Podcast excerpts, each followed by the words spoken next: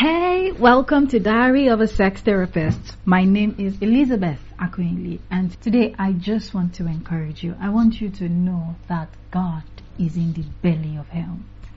It was David who was speaking. He says, if I go to the heavens, you are there. If I lay my bed in the belly of hell, you are there. Many times when life seems to be messy and crappy, it feels like, God, it's not possible that you are here.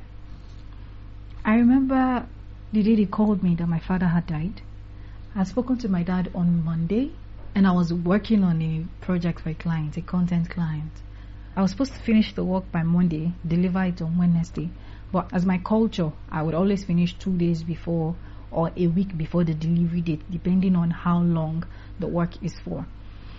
So when my dad called, I'd had a mistake on my system which deleted the whole document, meaning I had to start and finish by Tuesday, since I remember I said I was delivering on Wednesday. So when my dad called me on Monday, we spoke. As I picked the call, first thing he said is, ah, you don't abandon me, blah, blah, blah. And my, my dad tend to play a lot. And then he teased me. I spoke to my younger brother. I said, okay, don't worry. I'll call you when I'm done with this work, meaning I'm going to call them on Wednesday. And then Wednesday, I finished the work. I was so excited. I took myself out, blah, blah, blah. Went to the salon, cut my hair. Just prepped up, feeling good and fly, you know.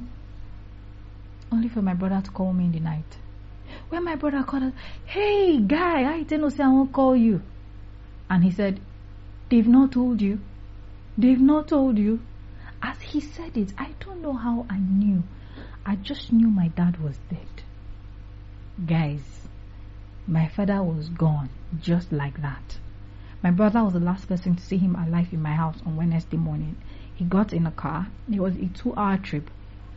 He didn't even get to his destination. The car had an accident. He died on impact on the spot.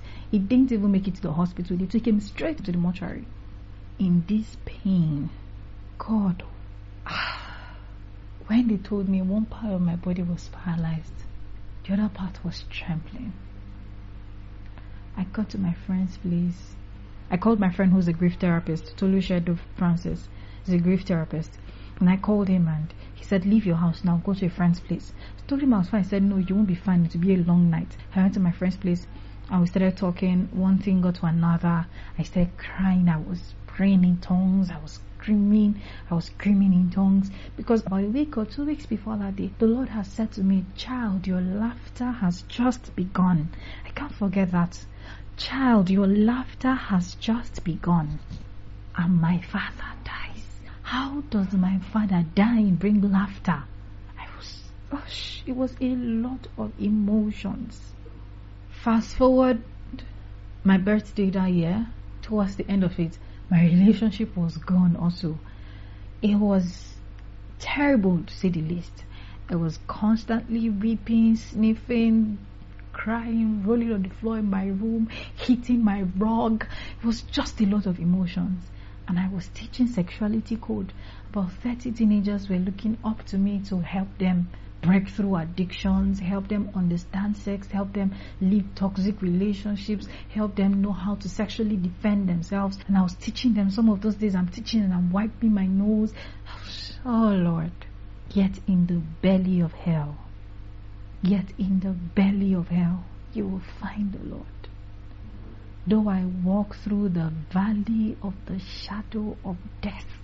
It is not funny. See, it's not as interesting as I'm making it sound.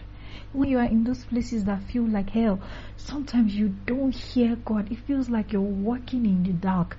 It feels like you're just feeling the walls of the tunnel and you're walking. Sometimes it feels like you're hitting your leg against the stone. Or uh, he said he has given his angels charge over you to bear you up, lest you dash your foot against the stone. But in those days, it will feel like you've dashed your foot against the stone. It will feel like you've smashed your head against the stone. It will feel like you're walking in the valley of the shadow of death. And you are fearing the evil inside it. But though you go to the belly of hell, the Lord will find you. Sometimes the belly of hell is an addiction. And it feels like you are undeserving of God. It feels like you are not enough. It feels like you are not worth it. It feels like the Lord does not need your kind. I remember the period I was struggling with addiction in school. One period I told God, I said, God, maybe you did not save me well the first time. Let me backslide. Then you can save me again. Hi, I have an idea what I'm talking about. I don't know where you are. But whether you are in the belly of hell, the Lord is with you. It does not feel like it. Hey, but a little here and a little there, and the day will dawn. It does not feel like anything is growing, but line upon line, precept upon precept. It does not feel like you hear the voice of the Lord telling you this is the way, walk therein. It feels like you are stumbling, but there is Him who is able to reroute a man. There is Him who is able to keep you from falling. There is Him who has given His angels charge over you to keep you in all your ways. There is Him who is able to deliver even the lawful captive. There are days when I feel like I don't want to be saved. There are days when I feel like, Lord, I am losing too much. But I also know that I am not alone. I am not alone. I am not alone. I am never alone. Ah, there are days. There are days. There was a time last year, I remembered crying on my bed. I was weeping. I was groaning like, God, you don't love me. I don't get how you love me, and I am here, and my life is here. It was a time and a season where people were mocking everything I was doing. Like, see you, there is no growth. You would have prospered if you were in this. You would have done better if you were in A. See, A, B, and C has moved on ahead of you. These people who don't even have half of what you have. These people who don't have the skill you have. And it looks like everywhere I turned, someone was mocking something. If they're not mocking the fact that I was a therapist helping people, but I didn't have a relationship. They were mocking my finances, they were mocking my work, they were mocking my visibility, they were mocking all sorts of things. There were things in my life that were not working personally, that I could not talk to people about. I come out every day and I'm smiling, and it feels like, God, where are you? But like David, I know that whether I'm on the mountaintop and I'm glowing and everybody is drawn towards me, or I'm in the valley, or I'm in the belly of hell, and it feels like this is too hot, and it feels like this is uncomfortable, and it feels like nobody loves me, and it feels like nobody sees me, and it feels like nobody wants me. Where I feel like I'm in the fire, like Shadrach, Meshach and Abednego, and it's like, God, I only got here because I was defending you.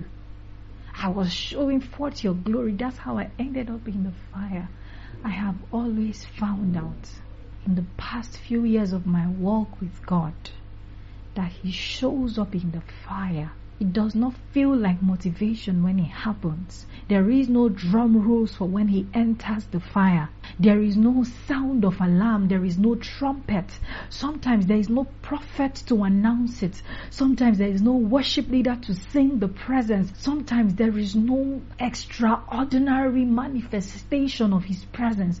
But I turn and I look around and I wonder, when did I come out of the valley of the shadow of death? When did I make it out? When did I come out of the fire? When, when, when? Sometimes I can't even track when. ninety-nine percent of the time, I can't even track when I came out of the fire. I can't. I just know I'm out. I just know I have come to Rehoboth. I'm in a tight place, in a place that feels like it's squashing me. And all of a sudden, I find out there is enough oxygen for me to breathe. All of a sudden, I come into a place of extra honor. All of a sudden, I come into a larger platform. All of a sudden, I come into a place of bigger content. All of a sudden, I come into a place where there seems to be oxygen to breathe. And I'm wondering, Lord, when did you do it? When did you show up? And it's like I never left. He never leaves, He never sleeps, He never slumbers, He never tires of hearing your prayers. When you are weak, He makes you stronger. He never leaves. You are never alone. You do not have a high priest who cannot be touched by the feelings of your infirmity. So you're making your New Year plans, you were excited in January, and all of a sudden it feels like there is a gridlock. He never sleeps. He never slumbers. He never does. He never gives up. He never stops watching. He doesn't go on sabbatical leave. He doesn't leave you unguarded. He is always with you. The Lord keep you. The Lord strengthen you. I pray for you that out of the eater comes something for you to eat. And out of the destroyer comes something sweet. Though the ark has tried to grieve you, your bow will abide in strength. By the Lord you break through the troops, and by the Lord you run over the walls. In the name of Jesus, you are kept.